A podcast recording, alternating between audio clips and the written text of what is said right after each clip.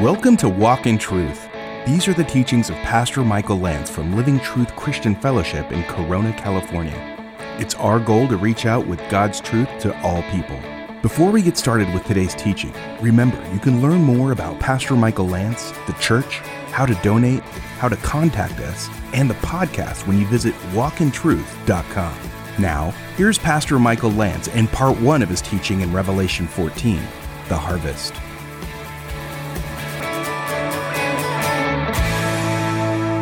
Revelation fourteen tonight. If you're new with us on Wednesday night, we are moving verse by verse through the book of Revelation. We are in the fourteenth of twenty-two chapters, and we are dealing with a, a chapter that is packed with stuff. Um, but it is captured in harvest imagery. So if you take a look behind me, you'll see the title is The Harvest. Um, Harvest imagery is all throughout our Bibles because the Bible was written in what we would call an agrarian society, a society very much steeped in farming, crops, dependence on rain, uh, cattle, you name it. And so in, within harvest imagery, in the idea of sowing and reaping, of planting things and harvesting, the Bible uses a lot of what we would call metaphors or pictures to drive points home about spiritual truth. In Galatians six, seven, Paul says, "Don't be deceived, God is not mocked, for whatever a man sows, that he will also reap." That's harvest language. Jesus gave a parable known as the parable of the sower, or sometimes we call it the parable of the soils. He said the seed is thrown on different soils, and the condition of the soil determines the productivity of the crop. If you remember that story, only one in four soils was productive, and it produced a crop and the rest did not. And so we can see this all over our Bibles, and we're going to see this tonight as we jump back into the book of Revelation. We're picking it up at Revelation fourteen, one, and we're going to see a familiar group only mentioned twice in the Bible, the one hundred forty-four thousand. This is verse one. It says, "I looked, and behold, the Lamb," that's Jesus, "was standing on Mount Zion." We've talked about Mount Zion in Second Samuel. We'll dig that out a little bit in a second. "And with him one hundred forty-four thousand, having his name and the name of his Father written on their foreheads." Now, in Revelation thirteen, last time we were together, we did a message called The Mark of the Beast. And we examined and, and tried to figure out what this famous mark may be. And we talked about microchips, and we talked about all these ideas of what the mark could be. But in the end, we talked about the fact that it really depicts who you belong to. In Jewish thought, the word of God was to be written on your hand and your forehead. It represented what was in your mind and what you were up to, what your actions spoke of. And they, they really reflect who you belong to. We're not saved by works, but works will show what kingdom we belong to. Works will show the true root. We say that grace is the root and good works are the fruit. You can't, you can't reverse those. You are saved by grace. That's the root. Good works are the fruit from the root. And that's how you can tell if someone's saved. James, who was from the show me state in the book of James, said, "Don't just tell me about your faith. Show me." Because on a horizontal plane, I can't see the Holy Spirit in you. I can't see if you're born again, but I can know who you belong to by your works. That's a pretty good test. Now, some people can fool us, at least some of the time, but you can't fool God. And so people in Revelation thirteen were having to face this mark that they would receive either on their hand or their forehead. And if they took the mark, they were in deep trouble. And so um, we'll get to that in a moment. But here's one hundred forty-four thousand. And uh, in chapter seven, if you flip back there for a second, Revelation seven, we see the only other description of the one hundred forty-four thousand. They are sealed before the day of the Lord commences. Just take a peek at Revelation seven, verse three. "Do not harm the earth or the sea or the trees until we have sealed the bondservants of our God on their foreheads." And I heard the number of those who were sealed, one hundred forty-four thousand sealed from every tribe of the sons of Israel. So there's no secret about the who the one hundred forty-four thousand are. And they get sealed. And then in verses nine through seventeen, there's this great uh, multitude that appears in heaven. They begin to praise God. And if you just uh, take a peek at Revelation eight one, then there's the breaking of the seventh seal. There's an anticipatory silence in heaven for about the space of a half an hour, and then judgment begins to fall. In verse five, Revelation eight, the angel took the censer. He had filled it with fire, the fire of the altar, and threw it to the earth. And there followed peals of thunder and sounds and flashes of lightning and an earthquake. And then you're going to have the trumpet judgments that follow right there. In Revelation fourteen, if you flip back there, the same one hundred forty-four thousand appear. Only two times in the entire Bible are they described this way. And they have this mark on their foreheads. Notice it is the name of the Father, Revelation fourteen one. It is the name of Jesus and the name of the Father. It is a sign of who you belong to. It is a indication of a seal.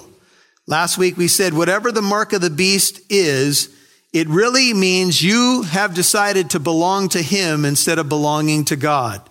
You've decided to belong to the world system instead of the kingdom of God. And that mark is an identifier of who you belong to. In the ancient world, slaves were actually marked on the forehead or the hand because typically those areas of your body could not be covered by clothing. And so it would, you, you could literally have a branding on your forehead or on your hand. And if you were a fugitive slave, they could even brand you as a fugitive. And so this seems to be the symbolism that is here. This group of one hundred forty-four thousand, they are standing. It says, behold, there's the Lamb, and they're standing on Mount Zion. It is interesting that Jesus is described as a lamb, and it says, behold the Lamb.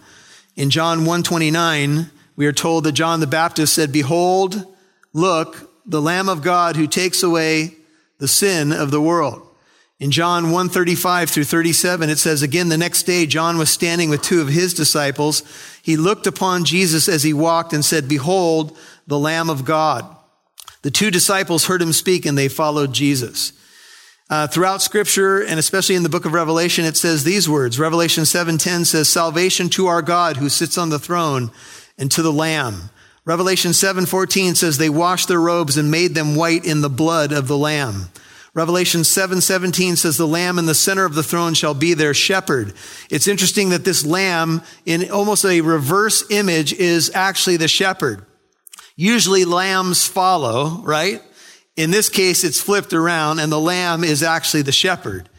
But he's depicted as a lamb because of his sacrificial work, because he is uh, symbolized in the Passover when the lamb was killed on what we know as um, lamb uh, or Good Friday, and leading into, of course, or on the day of Passover. They overcame him because of the blood of the lamb. That's Revelation twelve eleven, and Revelation thirteen eight. Which is right near where we are in our Bible, says, and all who dwell on the earth will worship him whose name has not been written from the foundation of the world in the book of life of the Lamb who has been slain, Revelation thirteen eight. So the world is going to worship the Antichrist, the man of lawlessness, except for those whose names are recorded in heaven. They are written, if you will, in the blood of the Lamb. And so you either are written in the Lamb's book of life or you have the mark of the beast. And you can think of this in symbolic terms as well because it is all about what you are marked by.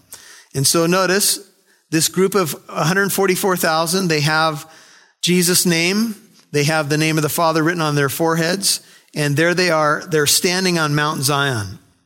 In Hebrews twelve twenty-two, Mount Zion is uh, compared to the heavenly Jerusalem, and it is a, it's possible that it is a symbol for uh, p- perhaps heaven. We don't know for sure, but Mount Zion is a physical location. In fact, we've identified it as the Temple Mount as we've done our studies. And I don't know um, what the right answer here is to the exact location of Mount Zion. It could be that they're in heaven. It may not be. But here's what I like to think about as I consider this mark. The world who takes the mark of the beast is going to be marked with something that is six six six. The church is marked with seven seven seven. Amen? six six six is the mark of the beast, or the number of man, always falling short of perfection. seven seven seven is the mark of God, or the mark of the Trinity. I wouldn't get freaked out, by the way, if you order food and it comes to six dollars and sixty-six cents. This is more about who you belong to. Are you born again of the Holy Spirit? Do you belong to God or not? That's really the question that we all have to wrestle with. Who do we belong to? What do you believe? I did a memorial service for a nineteen-year-old young man this this last week, and it was a pretty emotional service.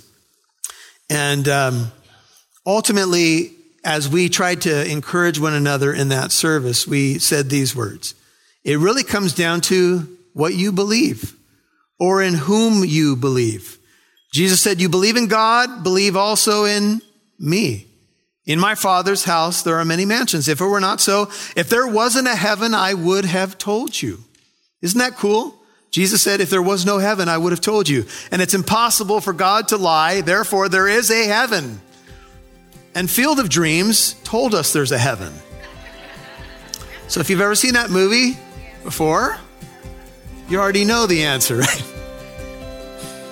And I heard a voice from heaven, Revelation fourteen two, like the sound of many waters. That's powerful. Think of like Niagara Falls. You'll hear more from Pastor Michael in a moment. Visit the Walk in Truth store today and get the D V D series in Revelation by Michael Lance. The book of Revelation reveals the person and work of Jesus Christ. This book will give you a unique glimpse into heaven and the worship that happens there. It also reveals the future. We see the seven-sealed scroll, the four horsemen of the apocalypse, the mark of the beast, and learn about the new heaven and the new earth. Join Michael Lance in these D V D series of the dramatic, often sobering book. Visit the Walk in Truth store today to order your copy of the D V Ds, all available to help you dive deeper into the book of Revelation. Visit walk in truth dot com today. That's walk in truth dot com. You can now listen to Walk in Truth with Michael Lance wherever you go and whenever you want. That's because Walk in Truth can now be heard on your favorite podcast app. Apps like iPodcast, Spotify, Stitcher, iHeartRadio, Google Play, and much more. Simply open up your favorite podcast app and search Walk in Truth. Make sure you subscribe so you'll know when a new show is available. Thanks for listening and partnering with Walk in Truth.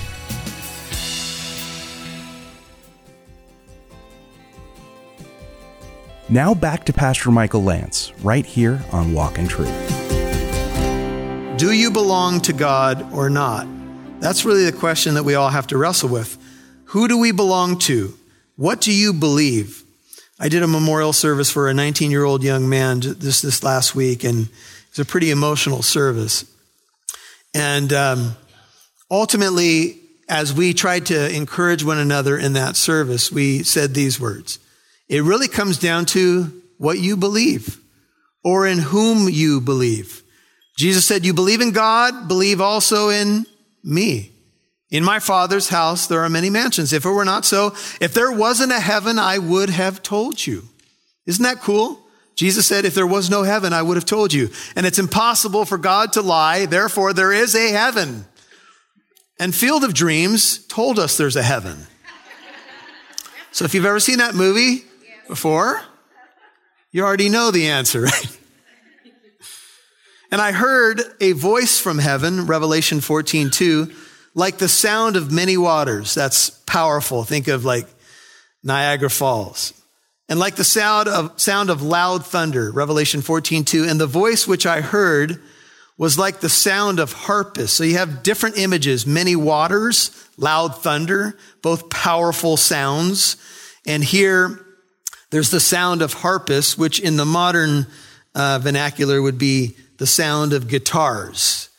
So um, there were stringed instruments back in the day. David played a stringed instrument. He was the known as the sweet psalmist of Israel. And so this, this voice, if you look, the voice from heaven, verse two, is a combination of many waters, loud thunder, and guitars. I don't know how you uh, conclude what that really sounds like, although my grandmother would say that was the sound of our garage band back in the day. Years ago, we had a two-story house, and I was learning to play drums up in my bedroom, and my grandmother would always sit in a rocking chair downstairs. And so I would do what I thought was pretty well on the drums, and I would co- come downstairs, and my grandma would say, "What's the matter with you? All I hear is the ba-boom, the ba-boom, ba-boom. Play something." I was like, "Grandma, I was playing something. Ah, it's just the ba-boom, the ba-boom." Anyway, then my stepbrother picked up the electric guitar, and it was a cacophony of sounds that my grandmother still did not appreciate. Anyway, Revelation fifteen two, just look ahead for a second. "I saw another sign in heaven, great and marvelous, seven angels who had seven plagues, which are the last, because in them the wrath of God is finished. And I saw, as it were, a sea of glass mixed with fire, something like a Red Sea. Those who had come off victorious from the beast and from his image, from the number of his name, standing on the sea of glass, holding harps of God. And they sang the song of Moses, the bondservant of God, and the song of the Lamb." And then they begin to laud God or praise God. "Great and marvelous are your works, O Lord God, the Almighty. Righteous and true are your ways, thou King of the nations." So you can see um, in Revelation seven and fourteen, a similar um, parallel. Think with me for a second. In Revelation seven, the one hundred forty-four thousand are sealed, and then you have this, this uh, group that appears in heaven out of the great tribulation, and then they celebrate, they have palm branches in their hand, and then the wrath of God comes on the unbelieving world. In Revelation uh, fourteen, so seven and fourteen, parallel tracks, you have the one hundred forty-four thousand again. You have them singing to God, celebrating before God. And what you're going to see is, after the picture of them, you're going to see the judgment of the earth. Those who uh, take the mark are going to be judged. They're going to drink the wine of the wrath of God. And then you move into Revelation fifteen, and this group is singing uh, the song of Moses. And so here's how this works. Following the sealing of the one hundred forty-four thousand in chapter seven comes the trumpets. Following the sealing of the one hundred forty-four thousand in chapter fourteen comes the bowls in chapters fifteen and sixteen. You may not have any interest in this, but some of you are interested in how this lays out. And so what you may have is very similar timing on these things. First, the, the people in heaven, the saved, the, the ones who are with the Lord, and then the judgment comes, and the saved are celebrating with the Lord. Revelation fourteen three, they sang a new song before the throne and before the, the four living creatures and the elders, fourteen three. No one could learn the song except the one hundred forty-four thousand who had been purchased from the earth. Now, I am not quite sure why others can't learn the song. I don't know if it's because it's difficult in structure or if it's only for them. Uh, Being purchased from the earth should not be unique to the one hundred forty-four thousand, because every Christian has been purchased, redeemed. That's the idea of purchase, from the slave market of sin, bought uh, by the blood of the Lamb. So this is a song unique to them. Uh, it could be that this represents Jewish people who have come to know Jesus during the Great Tribulation. Their eyes have been opened, so it's a unique song to them. I don't know exactly all of the, uh, uh, the the nuances there, but I will say this. Um, what's your song? Here's a question. Is your song lately sad, mad, lonely? Have you list, been listening to country and Western songs lately? Did you lose your girlfriend and your dog? And are you singing the same old song? Are you stuck in the same old rut? Look, sometimes it's it's nice to reminisce. Some old songs that I listen to, you know, from the good decades, like the eighties, for example. Can I get a witness? I can't believe the eighties are considered oldies now. I'm like, no, that hasn't really happened to me, has it? And it's funny how things come full circle, because a lot of the young people now like music from the seventies and eighties. Huh? It was real music back then. Anyway. But sometimes a song will take me back to a time in my life, and it could be very positive or not so good at all. And uh, anyway, I waited patiently for the Lord, David wrote in Psalm forty, and he inclined to me and heard my cry. He brought me up out of the pit of destruction, out of the miry clay. He set my feet upon a rock, making my footsteps firm. He put a new song in my mouth, a song of praise to our God. Many will see and fear and will trust in the Lord. Psalm one forty-four, seven through ten says, stretch forth your hand on high. Rescue me and deliver me out of great waters, out of the hand of aliens, whose mouths speak deceit, whose right hand is a right hand of falsehood. I will sing a new song to thee, O God. Upon a harp of ten strings, I will sing praises to thee, who does give salvation to kings, who does rescue David, his servant, from the evil sword. Psalm one forty-four, seven through ten. Jesus gives me songs in the night. Um, I've learned that what I put into my head does really matter. Have you ever uh, gone back and listened to a song that you liked maybe back in the day, maybe in your B C days, and then you actually listen to the lyrics of that song, and you're like, ooh, wow. And something used to rock out to in your car. Now your children are in the backseat, and you say, oh, no, no, no, no, no. See no evil, speak of no evil, I hear no evil, right? Wow. What has captured your heart? Years ago, Hillsong sang a song in the morning and in the evening, I can't stop praising your name. Nothing comes close to praise. Nothing. You've been listening to Pastor Michael Lance on Walk in Truth. This has been part one of his teaching in Revelation chapter fourteen about the harvest. You'll hear more from Pastor Michael in a moment. But I'd like to remind you that Walk in Truth is a program supported by our faithful listeners and church members, but we could use your help too. A monthly pledge of at least five dollars goes a long way to make sure we can pay everything that goes into producing this program. We appreciate everyone that supports Walk in Truth, and we hope you become a partner too. As a thank you, we'll send you a gift for becoming a five dollars monthly partner. If you'd like to mail in your donation, please make your check or money order out to Walk in Truth. Our mailing address is Walk in Truth, P O. Box twenty sixty-three, Corona, California, nine two eight seven eight. That's Walk in Truth, P O. Box twenty sixty-three, Corona, California, nine two eight seven eight. Or you can give online at walk in truth dot com. Thank you for your partnership in this mission to reach out with God's Word. Now, here's Pastor Michael. Well, hey, I'm Pastor Michael Lance, and friend, I'd like to remind you that Walk in Truth is now podcasting. Yes, you can listen whenever you want on your smartphone, on your tablet. You can get the teachings in Revelation. You can go back and listen to the ones at the beginning. You can hear other teachings about uh, from Walk in Truth when you search for Walk in Truth on your favorite podcast app. You can search iPodcast, Spotify, iHeartRadio, Stitcher, and many, many more. I'd like to encourage you to get into fellowship as well, as we've been encouraging on these radio programs, and go to a good, solid Bible teaching church.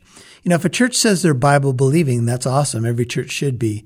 But make sure they're teaching the Word of God, and preferably in an expository fashion, verse by verse through books and chapters of the Bible. Now, remember, friend, you're always invited to come to church at Living Truth Christian Fellowship in this city of Corona, where I have the honor and privilege of serving as senior pastor. We have two services every Sunday. One's at nine, the other's at eleven fifteen a.m. The church is right off the ninety-one Freeway in Lincoln Avenue. The address is one thousand nine Arsenal Way. That's one thousand nine Arsenal Way in the city of Corona. To get all the information, directions, access, a lot of resources, download the Living Truth Christian Fellowship app in your app store. Just look for the red logo with the pillars. Download it today. Make sure you check out the podcasting as well. And I hope to see you this Sunday. But if I don't see you, make sure you're somewhere in church in that strong Bible teaching church. Be sure to come back on Monday to hear part two of Pastor Michael's teaching in Revelation fourteen about the harvest. Walk in Truth is a ministry of Living Truth Christian Fellowship in Corona, California. In addition to our faithful listeners and financial partners, this program is made possible by our staff.